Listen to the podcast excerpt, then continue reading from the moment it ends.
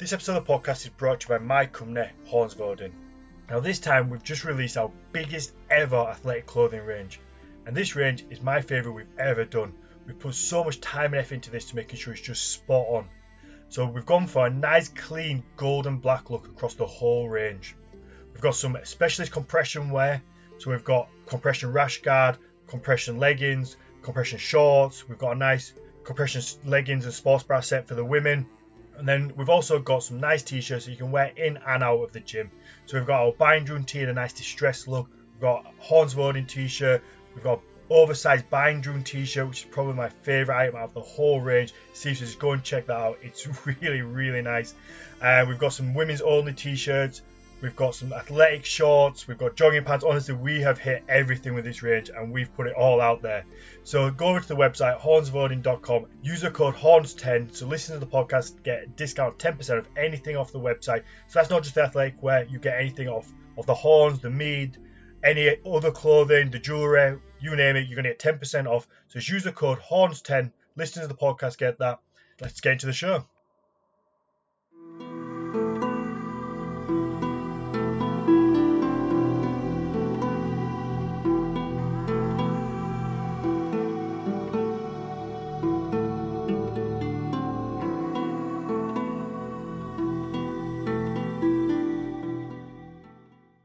Welcome to the Nordic Mythology Podcast. I'm Daniel Farron, co-owner of the company Hornsburden, and I'm joined as always by Dr. Matthias Nordvig. Hello, everybody. This time we are once again joined by Ed Gamester, who will be telling us about his new TV show, which is called Ragnarok, and is part of a series called Mythos, and it's, of course, about mythology, and this one will be about Norse mythology or Nordic mythology. So welcome to the show, Ed. Thank you for having me back yet again. You know what they say, fourth time lucky, right? Is that what they say?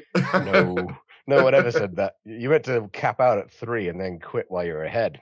Just to jump in, the show's not a TV show, is it? It's a live performance show. What does that mean exactly? Does that not go on screens, or how does that work? I mean, I'm going to film it, so you can watch it on a screen, but it's a piece of live theatre. And that's kind of integral to the whole thing, because I have never seen anybody do live theatre this way before. I'm looking forward to whatever comes out of your mind. I mean, people who've listened to you now for 3 episodes, when you're let free to do your own show that you've written, put together, and pretty much just single-handedly created, I guess. I can't imagine how insane that might be. Well, you know how people say they said it couldn't be done. Well, in this case, they just said it shouldn't be done, and I decided to do it anyway. And when they said 2 months isn't really long enough to do this, I simply took so long to sign the paperwork that I now only have 4 weeks instead. So I've made it twice as difficult to do, but it's going to be done. At least I've invested all my life savings into renting a theatre for the day. So if it doesn't happen, no, it's going to be great. It's going to be cool. If this is the fourth time I've been here, I guess that means people have listened to us talk about stuff for nigh on 5 hours, 4.5, 5 hours by this point. We did the whole of the Havamal. Yeah, we got through all of Havamal, and now you're on your own to talk about something else. Yeah, well, to be fair, the talking about Havamal to an extent was part of the inspiration for the show, because actually discussing the poem and having Matthias read it out, and kind of like you're doing after the show, reading poetry and reading myths and actually doing them to an extent the way they were meant to be done. Obviously, I'm not doing anything in original languages or its original tempo or whatever, but actually telling a story, getting up on a stage and telling a mythological story or a classical story is part of the show. I wanted to try and bring that to life and do that in a contemporary way. So instead of just get up and tell poetry, I wanted to do it in a modern context with a retelling of a classical story, and then combine a collection of modern day things like theatre. Obviously, theatre hasn't been done before, but like modern theatre, and obviously, as you guys know, professional wrestling, which is something I've done for 20 years, but never in this context, because yes, I figured that would be a good way to get the inherent violence across, but in a theatrical way. No, I'm definitely looking forward to seeing it.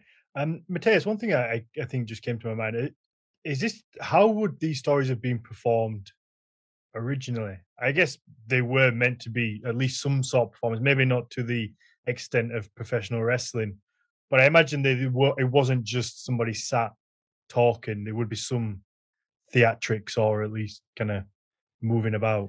Yeah, I mean, I think it probably depends on the type of story and the setting, the conditions for relaying the information and all that stuff. But we could be very, very, very certain that we would have like a setting where there would be at least one performer, maybe more. When we look at the what's it called? The primary manuscript on Eddic poetry, the Codex Regius from 1270. There are little marginal notations that indicate when somebody is speaking in some of the poems, which suggests, of course, that there's at least a couple of performers involved, I think. And I mean, that's, you could also consider maybe moving around in a room or in an open space of some kind. Like, so now the hero rides to the forest, and then some guy goes with a pair of coconuts, of course. Click, click, click, click, click, click, click. That just reminds me of Monty Python. Yeah, well, that's the general reference here. African swallows and all that stuff. And so it's like that would be part of the scenario for performance. Could we maybe consider a situation where like battles were fought and played out and all that stuff? Yeah, why not? Of course, you know, the Icelanders, they seem to have been a little thin-skinned when it comes to these kinds of things. There's one saga where this guy hits the other guy over the head with a spoon, and that turns into like a, you know, multi-generational family feud and all that stuff. And like, really, guys? Really? You couldn't have settled that right there on the boat instead of that bullshit? So when the Icelanders were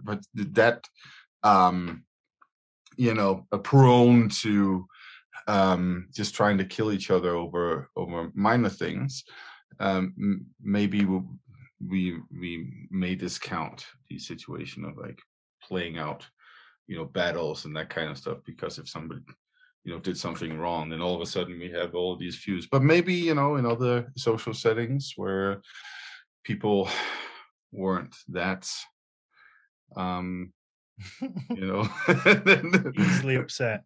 That's the way to put it. This is good to know. This is good to know, because the show I'm doing is in the only theatre in London that was purpose-built in the round. And what in the round means, for anyone who doesn't know, is that normally you have a stage and the audience is sort of in front of the stage. When a theatre is in the round, it means the stage is in the middle and the audience is all the way around it, which changes the way that you do all kinds of theatre. It works really well for wrestling stuff because you can see the action from all kinds of angles. So we're used to performing in the round because of a wrestling ring. But what it means is you can incorporate the movement of the theatre a little bit more, because you're moving over to one side of the audience or another side, and you genuinely get closer and further away to people.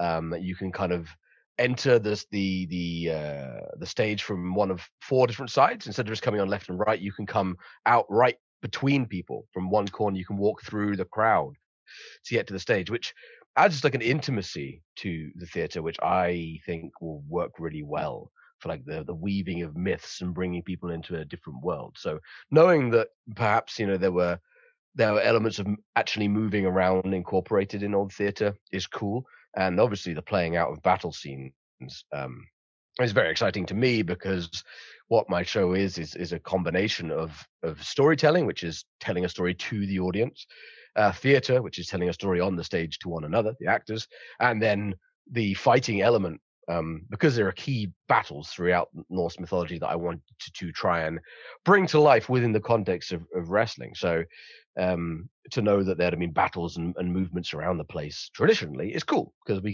can do a sort of a nod to that, but without doing it in a recreation battle way, you know, where people just kind of hold the shield and the spear and kind of poke at each other for just so long, because that seems to be how it was fought, with no consideration to whether or not anyone wants to watch that happen. The answer being no, nobody wants to watch that happen, never. So, but it happens. People do it, and people go and watch it, and then they leave and have a beer.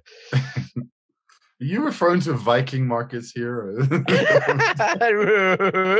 No. Like let's gather 1,000 people from all over Europe in Viking outfits, and then have them stand around behind a shield, and then poke at each other. And they have to fall down when they get poked twice. Yes. And everybody watching gets really cold. Yeah, it gets so cold, right? It happens every year at Jorvik. Oh my god. Do you remember that time that me and Sean Parry accidentally broke in and led the funeral procession for Eric Bloodaxe? We got annoyed because they offered that they said that because we're celebrities, we could hold flaming torches in this procession. And then because we're kind of lazy and disorganized, they gave away all the flaming torches before we got there. So in protest, we just marched in and joined the procession at the end.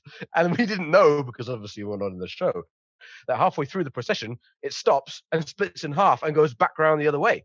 So suddenly, Sean and I, who just joined the back of this procession, were now leading the whole funeral procession of Jorvik all the way around the outside until we met up with the lead actors at the front. And then, fortunately, the tippity-tappity battle happened, and we were spared our embarrassment by a lot of other people embarrassing themselves. Yeah. Well, just to clarify, there's a time and a place for the tippity-tappity battle. Obviously, if you're trying to recreate or show people how people would fight in the day, then absolutely, I'm super into it, and I'm very fascinated, and would no doubt I would be on the losing end of anyone tippity-tapping me. That's fair. I guess I get it. I just one little detail about this. There are place names in Scandinavia that have the compound leikr in them, which means play. And back then, that would refer to a lot of like different activities. You know, it could be play fighting, it could be rituals, it could be performance, and so on. So there's something to this idea of, like, you know, an open air scene, where people are standing around it. I think they also use those sites for, like, goading two stallions against each other until they die of exhaustion. So that's also a thing. Yeah. Like Nordic cockfighting with the stallions instead, I guess. So what sort of role did ritual combat have? Because something that I find interesting as a wrestler, so someone who does what is considered to be fake fighting, the way I'm trying to bring it into my show is in a ritualistic context. So the original show I did was mainly just a fighting show.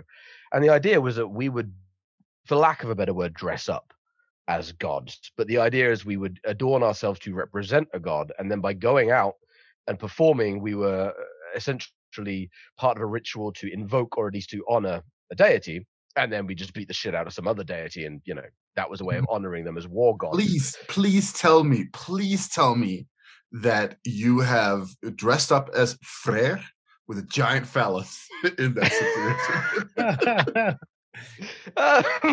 If not, please tell me that you will use this particular situation right now as inspiration for future endeavors of that kind. I see that I inspired you with my cockfighting references. You know what? No, that is exactly what I want to do.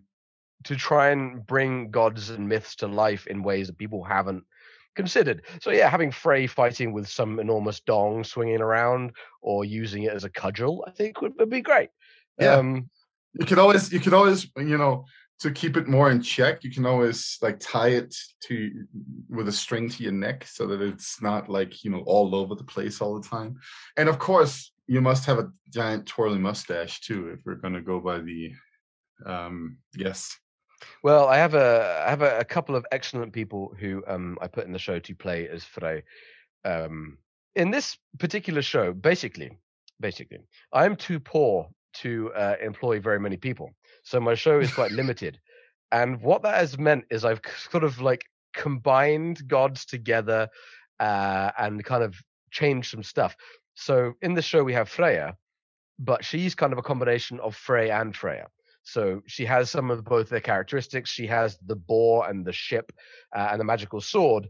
And her brother is instead Balder, because he's like a golden god and she's a golden god, rather than having Frey and Freya at the same time. I just didn't have enough people to do everything, but also I wanted to just mix it up, keep it simple. Instead of having dozens of gods and characters, just keep it, like condense the myths to a handful of different gods so that people can keep track of who's going on and doing what, rather than having just tons of giants and gods and all descending and no one really knowing what's going on.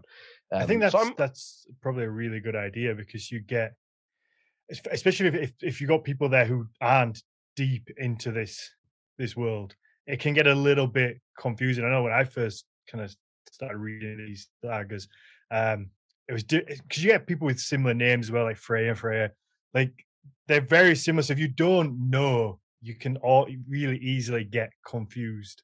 So keeping it nice and simple is not a bad thing. Well, put it this way, I have a pretty decent filter for this, which is that if I understand what's going on, then I'm pretty sure everyone else does, because I am an idiot. And so it's kind of the whole thing has been sense checked. You know, if Ed gets it, then we're okay. I cannot wait to see this show.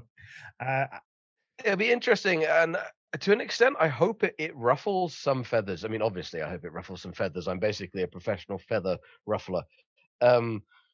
But even my portrayal of the monsters, which I hope will annoy some people who have a very fixed view of how it needs to be. So one of my favorite aspects of the show, for example, is the children of Loki. Instead of being actual monsters, like a snake that envelops the world and a wolf that is somehow so big that it can be chained up, but also literally eat the entire earth with its mouth. I've made them people because they're Loki's children, and the idea is that the reason they are portrayed as monsters is because the gods and the people in control of history and the story hate them and want to demonize them and don't want to talk about a berserker as being an actual man who beat the crap out of them. No, he was a wolf the size of a castle. And, you know, Hela, she was this foul, half-dead creature that we just banished because she was already as much dead as she was alive, is actually just like a perfectly normal person who just happens to fall on the wrong side of history. So I wanted to try and portray that, in part because I think that's an interesting way of looking at two rival clans and the creation of historical stories. Also because I didn't have a giant wolf or a serpent in my show. So I had to I didn't want to dress a dude up as a wolf, because I'm not making the Lion King here, man. Like, I think the first point was excellent, and you didn't have to pull back the curtain with point two. Of course I did, because otherwise people would be like, "What? It sounds artistic." No, it's just me being like, "Oh God." Sounds like he knows what he's doing. Oh, no. All right. So you've touched on the premise a little bit with what you were saying about Loki's children, and we spoke about it before the show quite a bit.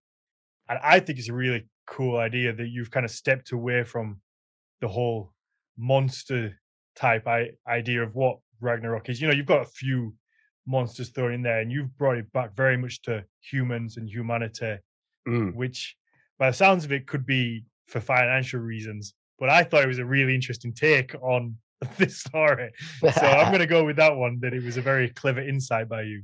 I mean, it's a... To do myself justice, I came up with the idea before it occurred to me that the alternative would be somehow creating a vast wolf.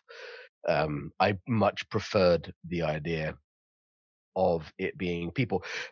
Because drawing on our theme of the podcast is that what I enjoy most about the Norse mythology is the interactions of the people. I'm interested in the cosmological element.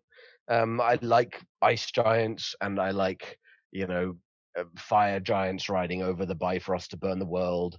And I like Ymir and the whole world being made out of him, and, you know, giant cows and everything else. But what I find interesting about the creation and destruction of the Nordic universe is the human interactions. And what I find interesting about Ragnarok is the fact that the gods, I mean, they bring it on themselves, and I suppose in part because it's foretold and fated, so there's nothing you can do about it. But they also don't really try very hard to avoid it, which I have always really enjoyed. It's very much puts me in the mind of knowing your destiny and just doing it, like not trying to spend your life running away from what you know is foretold or what your destiny is, and just getting on with it. And, you know, riding out to fight the giants and the children of Loki, knowing that you cannot win, that it's foretold that you're not, but instead of just scurrying off, still riding out and still having those battles and those fights is, for me, probably the most motivating thing I took from the Nordic mythology, which is not to be afraid of anything, even if you know your demise is imminent, to ride out and face it like a freaking badass, because everyone dies. This is what has basically been the foundation of my whole life, and a foundation of a lot of the guild as well. I'd be lying if I said I didn't just steal a lot of it from the Norse. And so what I'm getting at here is this: the key story behind my show isn't about flaming giants burning the world and massive monsters rising up from the deep. It's about the fact that the gods created the world and then sort of systematically watched or let it fall to pieces because of their own relationships with one another. Like, they invite Loki in despite knowing he's a trickster god, and then continually are annoyed with him for being a trickster god. But they also know he's going to be their demise, but they don't get rid of him. They keep him there. And they know that they're going to chain him up and he's going to break free, but they can chain him up anyway. Like, the interactions between Odin and Loki, and someone who brings somebody into their tribe knowing that this is going to be a troublemaker, not just getting a bad feeling in his waters, but knowing that it's written. There's a freaking poem, there's a seeress that says, this guy isn't just going to be your death and the death of your children and everyone else. He's going to cause the death of the whole world. But Odin still brings him into the family and gives him a chance, knowing that he will forego that chance. But equally, Loki himself, I'm sure this is something everyone who reads the mythology gets at, is Loki, he's a bit of a dick, obviously, but a lot of the time he is treated pretty badly by the other gods. And you can almost, and what I'm trying to do in my show is almost see it from his point of view. And like, would you not want to screw these guys over by the end of it? By the time you're chained to a rock with a snake spit in your face, by that point, have you maybe not had enough? You've built the walls of Asgard, albeit by trickery, but you got it done. You've given the gods all the weapons that set them apart from the mortals, again, albeit because you had to do it because you've shaved off Thor's wife's hair. But nevertheless, you've kind of consistently showed up for the gods and given them the things that set them apart from mortals. And yet when the shit hits the fan, who's the guy that gets kicked out and chained under the world and left to rot under there? Yeah, I mean, he kills Balder, which is a dick move, to be fair. But by that point, like, what have the gods done? They've thrown one of his sons into the sea. They've chained one of them up underground forever and banished his daughter to the underworld. So, I mean, killing Balder seems like, well, that's one of three. Like, what are the other two revenges? So I think there's a lot of ways. And also, like, let's just be fair here. I mean, they are in a situation where they're all standing around just throwing weapons at Balder. Yeah, so, that's a good point. They are kind of just throwing everything, including the kitchen sink, at him. Yeah, yeah, exactly. You know, yeah, exactly. Well, I mean, that myth specifically. So everything in my show, I've tried to draw on mythology and give a nod to it and never take the piss, just change little details here and there to tell a different version. And obviously the death of Balder has to feature, because without that, there is no Ragnarok. But I've tried to do that differently as well. I didn't just want it to be like, oh, Balder's invincible, let's chuck stuff at him, and then the blind guy chucks mistletoe. I mean, I don't want to give too much away. So if anyone is planning to come to my show and doesn't want to know little spoilers, stop listening. But what happens in my version of the show is that Balder is invincible because every living thing has said, we won't harm you. But after the gods chain up and throw away Loki's kids one by one, and they send Hel to the underworld. Now, in my show, they kill Hel. That's how she gets the underworld. They just banish her. Boom. They kill her dead. So when Loki makes a lot more sense, actually. You know. Well, I always sort of seen it as that, as like a metaphor. You know, they chuck this one kid in the sea and so on. I always saw it as sort of a metaphor. Well, I mean, so honestly, the myth about that happening is also very much Snorri trying to make Odin look like God, Allfather. It's like, now Allfather took the primordial snake and chucked it into the deep sea, and it's like, that sounds awfully familiar from the Bible, my friend. So yeah, that's this is cool. And what I talk about my show a lot, but I guess that's why I'm here. What I try and do in the show is, at the beginning of the show, you have Odin. And Odin sets out to make his clan the best. And then the Vanir turn up, and he has to fucking deal with the Vanir. And when they collaborate, then they have to deal with the giants. By the time they've defeated the giants and the Vanir and the primordial forces, they have decided that they are gods. They're not. They're just dudes, but they've got a bunch of magical weapons. Balder's become invincible. They've defeated the giants. They've decided they're gods. So just like you said, by the time that the kids turn up, all of a sudden, they feel like they can judge those kids because they are now gods. And these kids of Loki are not worthy to be part of the gods. Like, what have they done? Whatever. So they're people. So they get banished the same way, and Hela gets killed. And so when Loki turns up in the flighting of Loki, that kind of myth, where he rocks up and he starts just ripping on each of the gods. And then eventually Balder or Thor will be like, look, I'm going to beat you up. I'm going to use Balder. He's invincible. And Loki's like, cool. Well, I get a partner too. Guess who he brings to be his partner? So it's his daughter. Now, there's one fucking person that can kill Balder, because Balder is invincible to living things, but he's not invincible to dead things.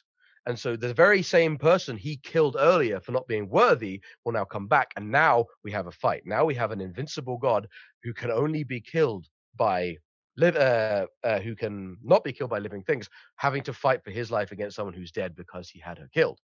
That, to me, is the human story of Ragnarok. I like it. I like this reinterpretation. I say the human story, and there's literally a zombie in that scene. But the point being, it's a story of retribution, and it's a story of almost karmic revelations, of creating, of having to live in the bed that you made, which is what Ragnarok is. It's the gods messing with people and messing with each other until it's all just combined into one shit heap, and there's no way out. But because they're the gods, they don't run. They're like, oh, we're fucked up. Let's do this. And then we have the biggest fucking wrestling match of all time. There we go. That's what we're all there to see. Of course. But I mean, Matthias, I know Ed's kind of putting together this story, but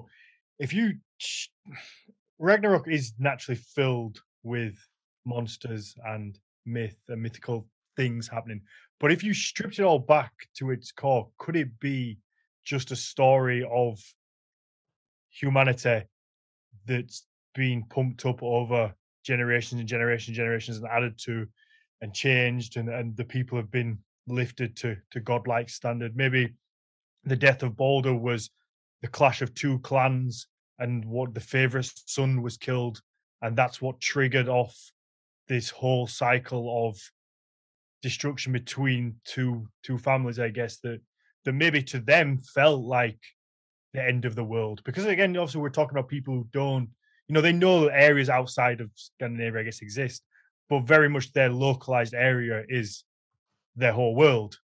So there's a couple of things to consider. First of all, stories about the end of the world are ancient and present in pretty much any mythology on the planet. People have always had a concept of like, oh, the world's gonna end.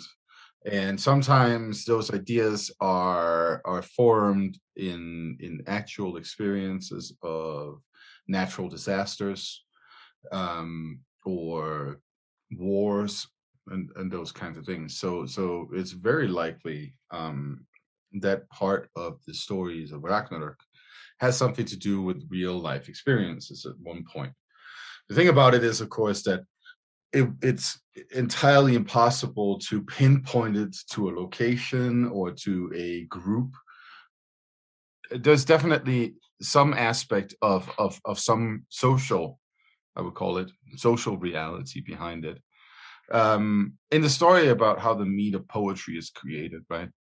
It begins right after the Aesir and Vanir have had their first war of the world. Is that's in the time from creation till destruction. The cultural invention of war is the meeting between the Aesir and the Vanir. And what do? They settle a truce, and then they all come together to spit in a giant tub, which is, totally meaningful. If you're, doing primitive fermenting.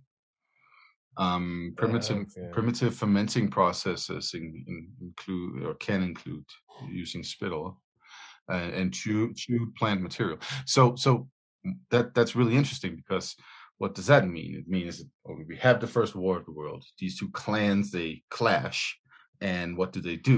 They then sit down and invent alcohol, and from that comes poetry as well, right? So cultural things and inspirational things and so on get drawn together.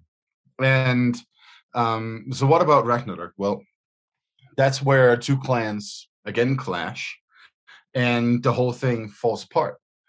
Jafnar and Aesir, or the gods with the Vanir included, right? They clash and have to settle some kind of imbalance that has been created over time in the cosmos.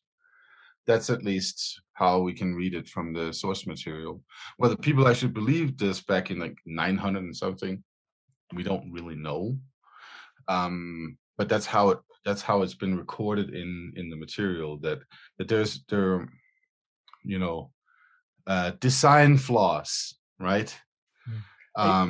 It seems as though it's pitched as almost a good versus evil kind of story, but oh, I've always seen it, it's like the Jotnar and the kind of like the dead, they seem to be almost put down.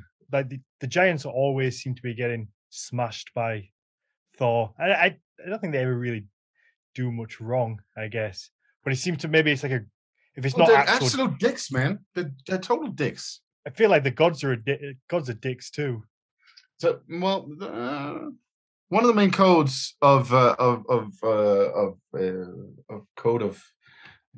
moral codes of presumably pre-Christian religion, right, is that if a stranger comes to your door, and we have been through this already, right, because we had drunken Odin show up, right?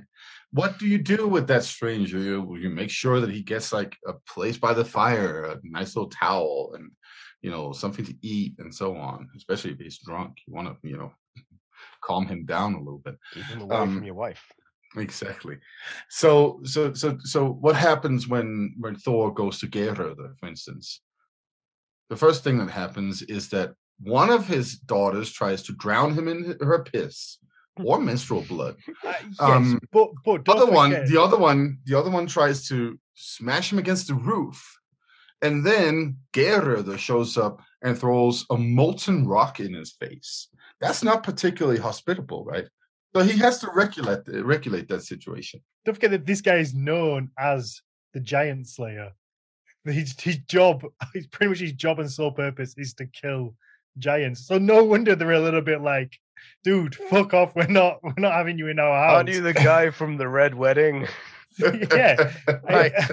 It feels like, but to put it into like a human context, I guess it feels almost like the giants maybe are a race or a group of people who were kind of pushed down for some reason. Maybe they were different and put to one side. If we look at the meanings of the names that these giants typically have, they are generally associated with natural features or processes in the natural landscape around you. Geirröðr, for instance, means clearing of woods or something like that. Okay. And Hrungnir means brawler or psychopath or something like that. There's a few people historically in the Icelandic literature that have had the name Hrungnir, like Thorstein Hrungnir, and it's like that signals that's the guy you don't want to mess with at the bar. We know that guy, right? We know that guy at the pub, right? Yeah, that's just the guy you avoid unless you want to fight, right? It's Dan. Yeah, there you go. Don't bring me into this.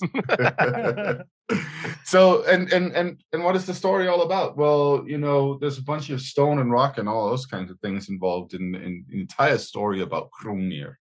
Like his head explodes in rocks and shit, and his heart is made of rocks, and his weapon is a stone, and his shield is made of stone, and stone, right? So natural phenomena. I mean, the place where they fight is called Grjótúnagarðar, right? So the easy for you to say. Yes, I guess so. Which is like it means like the rubble farm or the you know, the farm full of stones. So that has everything to do with stones too, and that's what we see with most of these giants. Their names have something to do with natural features, right? So if we look at what are the gods doing when they're messing around with these giants, well, they're regulating natural features.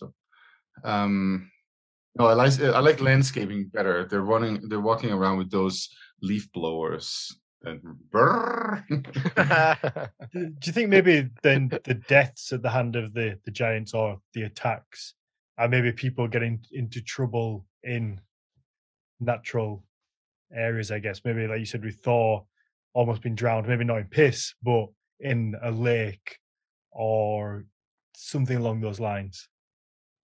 Yeah, I mean, there's a couple of elements to it. Like, one element is definitely the very Christianized part of the story that has to do with, like, the gods need to be killed off because Christ has to happen. That's you know, the context in which this story exists today, thanks to those medieval writers. The situation could also be that the story is expressing maybe some fears about, say, in the natural world, overtaking, right, in different ways. The idea that you know, this, so there's something going on in the I might have to break some hearts here, but it's possible that fucking world serpent never existed. Mm-hmm. Because the references to it in that situation where, you know, Thor is fighting it in the original poem could be the wolf. It's very ambiguous. Is that true with oh god, now let's stretch the old knowledge here. There are a few other wolves. There's like Freki and Geirröðr and so on and so forth. There's a lot of wolves, right? There's just a lot of wolf stuff going on in Ragnarok. What I'm getting at here is it possible that Fenrir, the massive wolf, is also these other wolves, not necessarily the ones chasing the planets. But also, like you said, Jormungandr and the World Serpent, they're all pretty much just the same astrological, crazy, massive wolf via different names. So going back to dick jokes, Jormungandr means the giant staff. Oh, FYI. Interesting. And that seems to be a quite old concept, and it could be a reference to it could also mean something like the giant spirit, the spirit of the world, or maybe the world tree or the central pillar or something like that, if we go by those interpretations that suggest that there's that focal point of some kind of language. Language is amazing, right? It's either the world tree or a massive cock or a snake. or someone with the staff. It's something like that. But either way, it's going to rise up and eat us all. Exactly. So the thing is that there's something happening in the transmission from whatever mythology these people believed in before they converted to Christianity, then some Christian synthesizing and remixing and so on, and then Snorri Sturluson like fully DJing on that beat, right? I like that. That's a great analogy. Right, yeah. So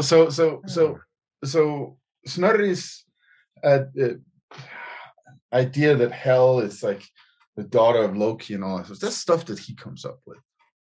That's not original. Hel is like an ancient goddess that has always been around. Jormungandr, as that giant staff or spirit of the world, is its own thing, right? There are some kennings in Skaldic poetry that actually seem to suggest that it's like the spirit of the water as well, and or something like that. Loki really, I mean, it's pretty far-fetched that Loki gave birth to a world-circling snake, but Loki giving birth to the spirit of water itself? Or is that just the idea? Like, the whole idea of these things being children of Loki, like, if Loki is representative of chaotic forces in general, then it would make sense that, like, the kin of Loki would be tsunami and wildfire and other cataclysmic events that Ed Gamester put in this show. Yeah, because I like that. I like that idea. And the image of the wolf that comes and destroys things, right? That's a symbol of chaos. The wolf is chaos in and of itself. So those two wolves that are chasing around the celestial bodies, they're the chaotic dark forces that have to be there to complement the life-giving sun, that kind of stuff. Geirröðr and Freki, again, that's Snorri Sturluson inventing shit. Like it's pretty straightforward in the poem Grímnismál, where we get that's the original source to both Hugin and Munin and Geirröðr and Freki, right? And it's not ravens, as not wolves in the poem. It's references to Odin getting drunk, and drunk on war, and feeding the war beasts. That's what it's all about. Þjóðvíðnis is a reference in that poem too. Þjóðvíðni means literally the destroyer of people, right? And that's what's going on in the poem. And then you have Snorri, who's like, no, we need a cartoon-like king who sits on a throne with two ravens on his shoulders and two wolves next to him. And that has been appealing to the Alsa bros ever since. So there you go. Nice. Interesting.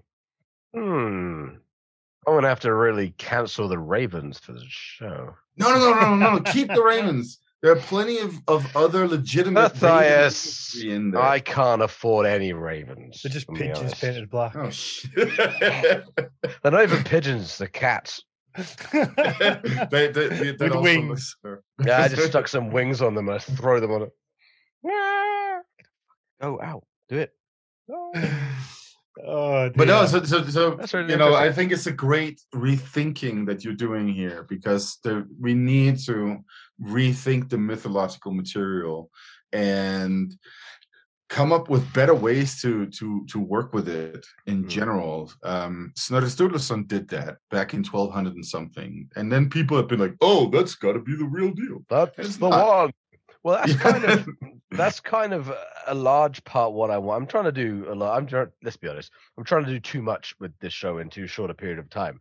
But one of the things I wanted to do was explore the idea of retelling and recreating the myths in a way that makes sense in a modern context, like a human context.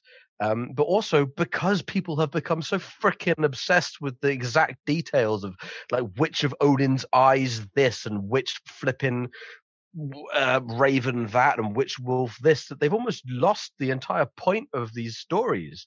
And yep. They're certainly lost the point of the stories that got me into them when I was a kid.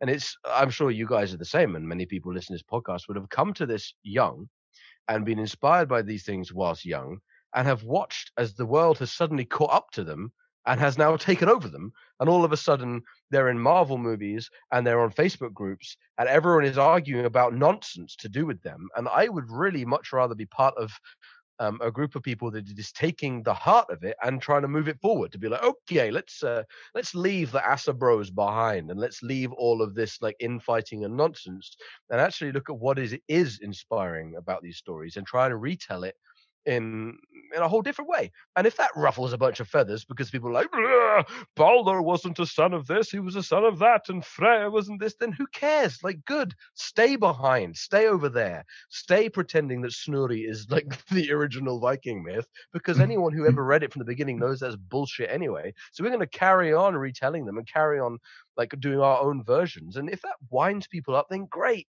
because like, that's how I came to it in the first place. I like getting wound up about things. It's how art gets created. And so if I can wind other people up, then cool. Maybe they'll create some art to like slap me back where I belong, and so on and so forth. So, man, it's really cool to hear how ambiguous all of this is in the first place, and to hear how many different variations there can be of things that people already assume is you take for granted. There's a world serpent and there's a Fenris wolf, and if you can say, well, maybe there's actually not even those things, then why are we arguing about any of it? Let's just tell cool stories, and most importantly of all, let's watch some professional wrestling done in a theatrical context. Obviously, we'll put a link in for the tickets. You better move quick. They're selling like hotcakes. Good. I fully support that. The very eloquent rant right there. I feel like you did it even better than I could.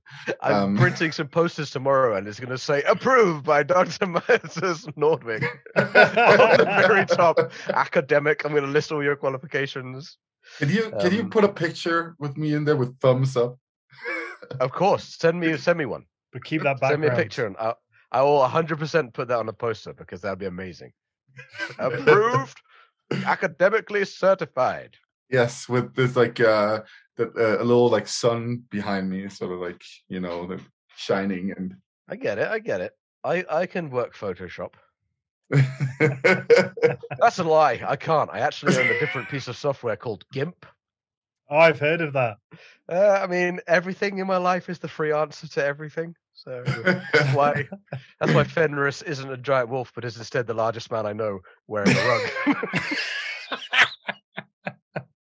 I even bought the rug yesterday at Dunelm. This is a true story. I took it out of one bag that said it was 65 pounds and put it into another bag that said it was 40 pounds. So, Dunelm, if you're listening, you know, get better bags, yo. Because people are on it. Especially me.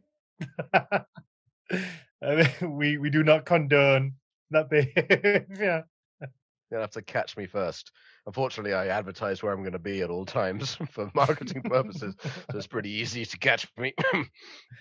Just don't catch me before December, because I have a very important show to do. You may have heard of it. But yeah. No, I think that's a wonderful look on things and a way to think about things, because the people arguing are never those who know the most. I mean, you find me there, so that shows the level of intellect that these people have.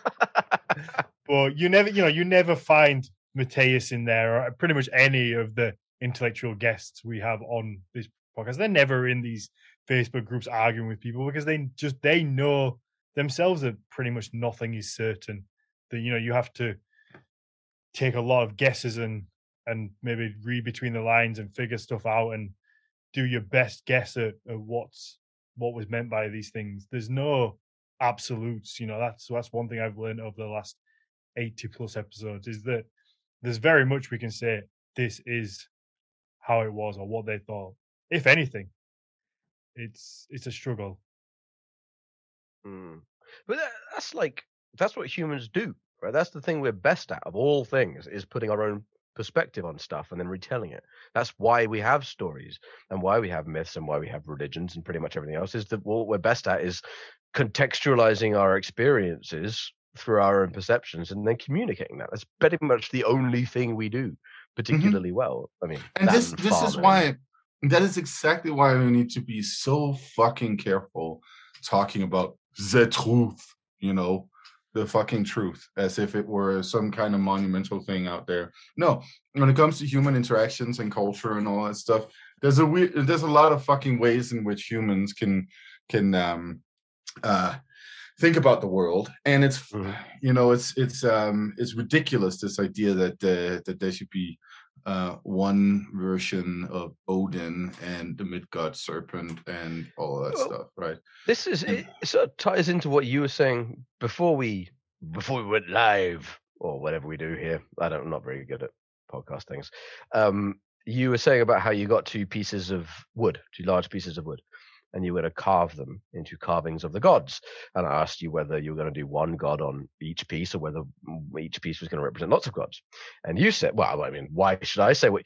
If you tell people what you said, because I thought it was interesting about how you weren't just going to carve Odin as being some old dude with a beard and one eye, which has been done a lot of times and ripped off a lot of times and put onto clothing a lot of times, so, you know. Yes. So what did you say? My creative idea with those god poles is that I'll combine concepts and ideas that can be visualized in different ways into sort of like a totem pole kind of looking thing, because that's what the so-called öndvegisölur, as they were called in the old days, which actually means spirit way pillars. So that's pretty fucking cool. That's very cool. Yeah, that sounds like Jormungandr in a nutshell. Exactly. A spirit and a pillar. Yes, exactly. Way. In a way. No, and this always gets me when you know, when I read sagas translated into English, and it's like, oh, then he took his high seat pillars and cast them overboard. And it's like, no, it's the spirit way pillars, people. It's not a high seat pillar. Yeah, no, it's God. It's just unfortunate. Makes me so mad. Anyway, my idea is to basically try to, and there will of course be a raven in there at some point, visualize different aspects of deities. We've talked about this on a previous episode about how everyone imagines Odin with one eye, but obviously at some point Odin had two eyes. That's how he became a one-eyed god, because he had two in the first place. So you don't have to represent Odin as being one-eyed or anything else. So just the idea that you can even, for example, in my show, like I have to represent gods in the ways that the characters and the people I have and have cast are. Like I don't have a Titanic giant. I don't have a one-eyed man, and I don't have like a super burly red-bearded dude. But those characteristics, those physical characteristics, seem almost irrelevant. Hell, the genders of a lot of the characters seem irrelevant. At one point, Odin was a woman in my show, because I had a fucking awesome female wrestler actor, and I thought she would make a badass Odin, so I didn't even cross my mind that it would be weird to cast Odin as a woman. Granted, there's a lot of like male stuff in the myths, but for my retelling, didn't frickin' matter. Things have changed. She was already booked, damn her. And so now Odin is a man again, but for a while he wasn't, and Frey in this is a woman who I've just amalgamated with Freya to be one character. I guess what I'm getting at is I'm super into the idea of running with different interpretations of the gods or the traditional characters, making monsters into humans, making you get what I'm saying. I dig it. I'm into it. It feels like people have lost the willingness to allow their own interpretations of things. They say you get so many people arguing over the little ins and outs and the nuances and the exacts, and they just forget to to read the stories. I imagine most of them probably haven't even read the stories. They're just regurgitating what the little bits that they've read here and there, or the things that they've learned from reading websites in shorthand of what Odin did or what Odin had.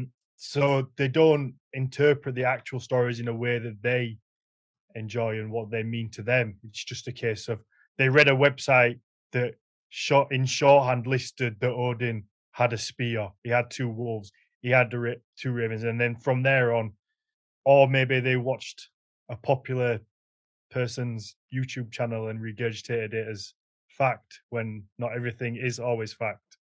It's because there's people are terrified of being wrong for some reason now. Well, no, it's also because the idea that if I can like regurgitate something that was said by an authority, then by then I will gain some kind of authority by association. You know? Yeah, that's true. And that's why I come on this podcast, because I just listen to what you say and then I go out into the world and I'm like, blah, I've got Dr. Matthias Nordvig with two thumbs up. I need to get some stickers with my face. Oh, we need that for the podcast. Yeah, yes. That would be great. Well, yeah, we do. I'm very into this. New marketing idea right there. Well, send me a picture this evening because I'm doing the printing of my posters and stuff to tomorrow morning. So I need the double finger, and I'll try and get some. You need the double what? Hey. I've been looking at George Michael all evening, huh? Give me a break. I'm only human. George Michael and Tidy Whiteys. The only way I've ever imagined him. For anybody who's only listening to this, Matthias' background this evening is George Michael in Tidy Whiteys. Thank you for saving me there, Dan. Just to try and clear that up for a second. Okay, my last question, Matthias, before we wrap this up, is... So if say for 1,000 years now people have thought that Odin has two ravens and has two wolves because of Snorri, at what point does that then become the truth?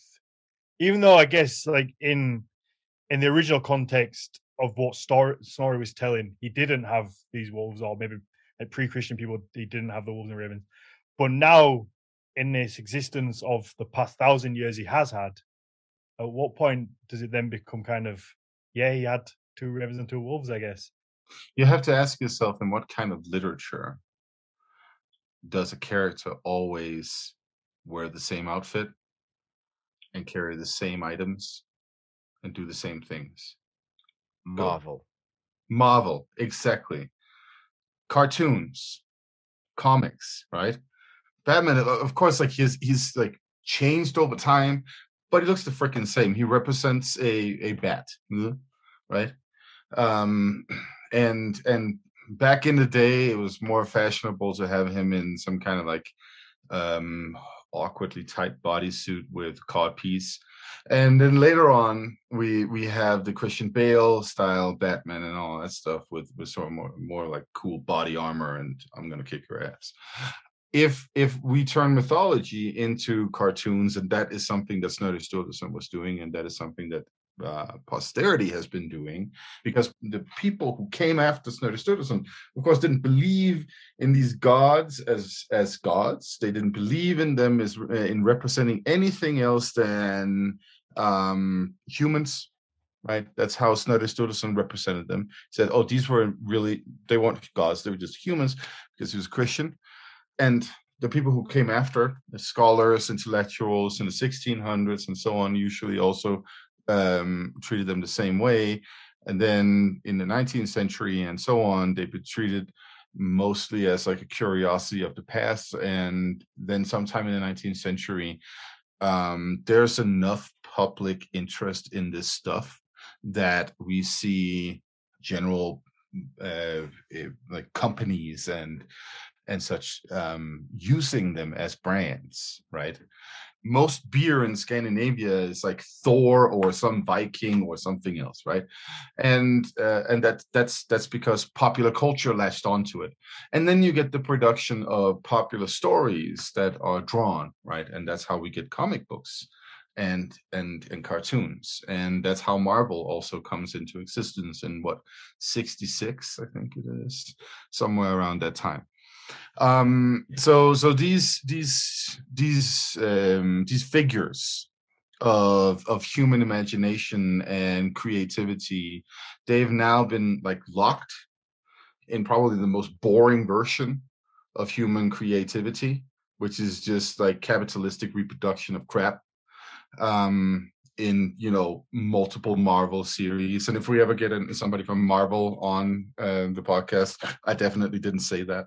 But I didn't hear it. The point is, that's not necessarily how it worked back in the day, right? You know, the idea of a god that has birds, right?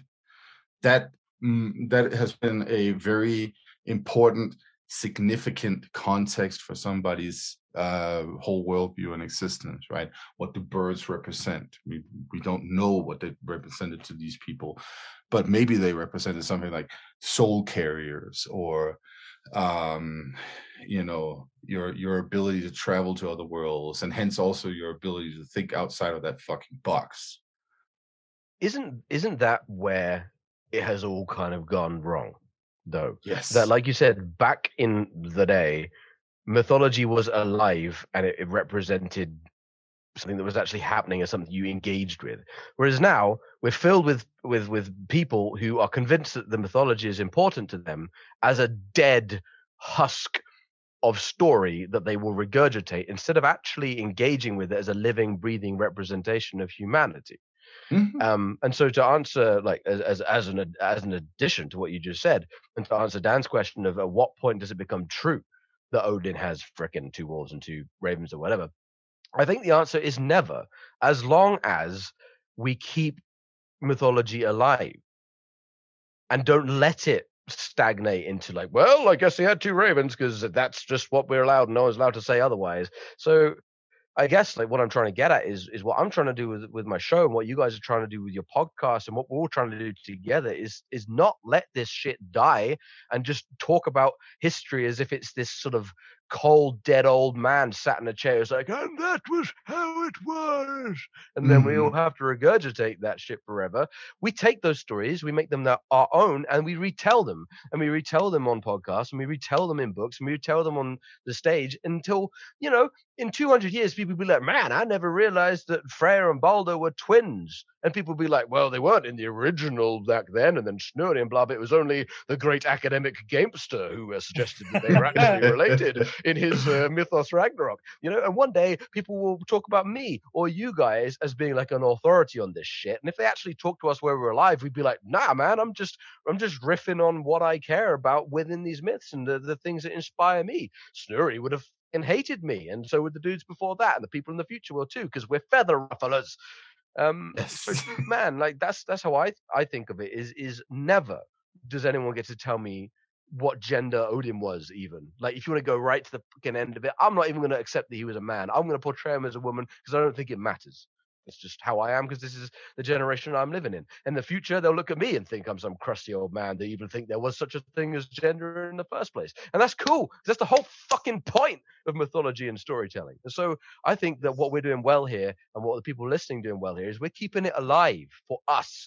Not for the old people back then who and all the people on Instagram and people on Facebook who've decided that's how mythology was. Now we make mythology, and we're doing it now. And we're doing it live. Exactly. No, that's such a great point. Like, this is exactly what was happening back then. Every generation was making mythology in the moment as they were telling these stories, right? In some contexts, they would maintain ancient ideas, and in other contexts, they would change these ancient ideas. And essentially, that's also what Snorri Sturluson is doing. He's fitting this stuff into his context as somebody who is Christian, right? Exactly. So it makes perfect sense. And now, if you're not Christian, you can take it and then you can unravel it from his Christian context. You don't have to be fixated on a one-eyed Odin or anything like that. It doesn't. Exactly. I mean, exactly like you just said. Snorri himself was adapting it from something else. So if we don't adapt it from his stuff to represent what we're going through, then we've just given up on it.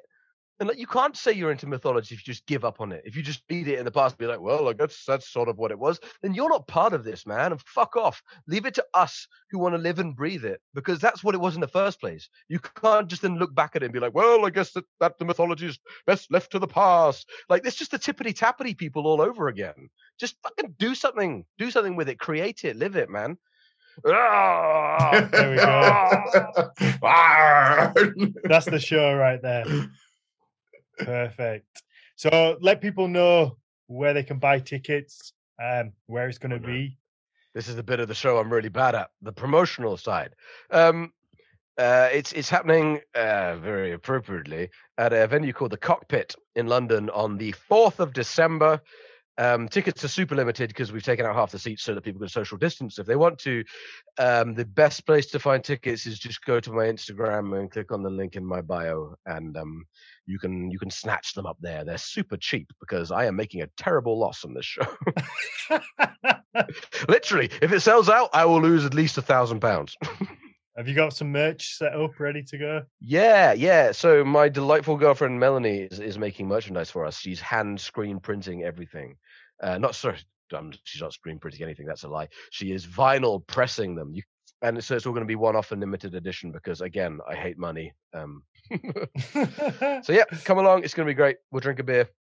And your Instagram is just at my name, Ed Gamester. Although it's going to be changing to Thus the Guild very soon, but apparently that takes 2 weeks. So it's Ed Gamester for the next while. Yeah. Matthias, where can people find you? You can still find me on Instagram. Yay! And of course, you should also follow the Nordic Mythology Podcast on Instagram. You should follow our Facebook group as well. But how many members are in the Facebook group now? Loads. 1,400? 1,400. And Jesus. And I'm not even there. Yeah, that's awesome. Obviously, if you like the show, please leave us a 5-star rating, a positive review. It really helps people find the show. And like we said, we're going to be recording the Storytime episode after this, which is a bonus Patreon episode that we do every other week. So you just pause on Patreon, you get the episode either in video or audio format. Jonas Lorentzen is now the narrator for the episodes, where he reads the saga. Me, Matthias, and Ed for this episode, we're going to sit back and just discuss what happens. It usually ends up in hilarity. It really is a good time, a good show. It's definitely worth the chance. Just, you know, if you want to try it out, support us on Patreon for 1 month. You get the back catalogue of all the other episodes that we've done. If you don't like it, cancel your subscription. You're only going to be charged for the 1 month, but it's definitely worth a go. There are some comedy gold. Jonas really does do the work. He does an amazing job narrating. And there we go. Let's wrap it up. Thanks for having me on for the 4th time. You're welcome anytime.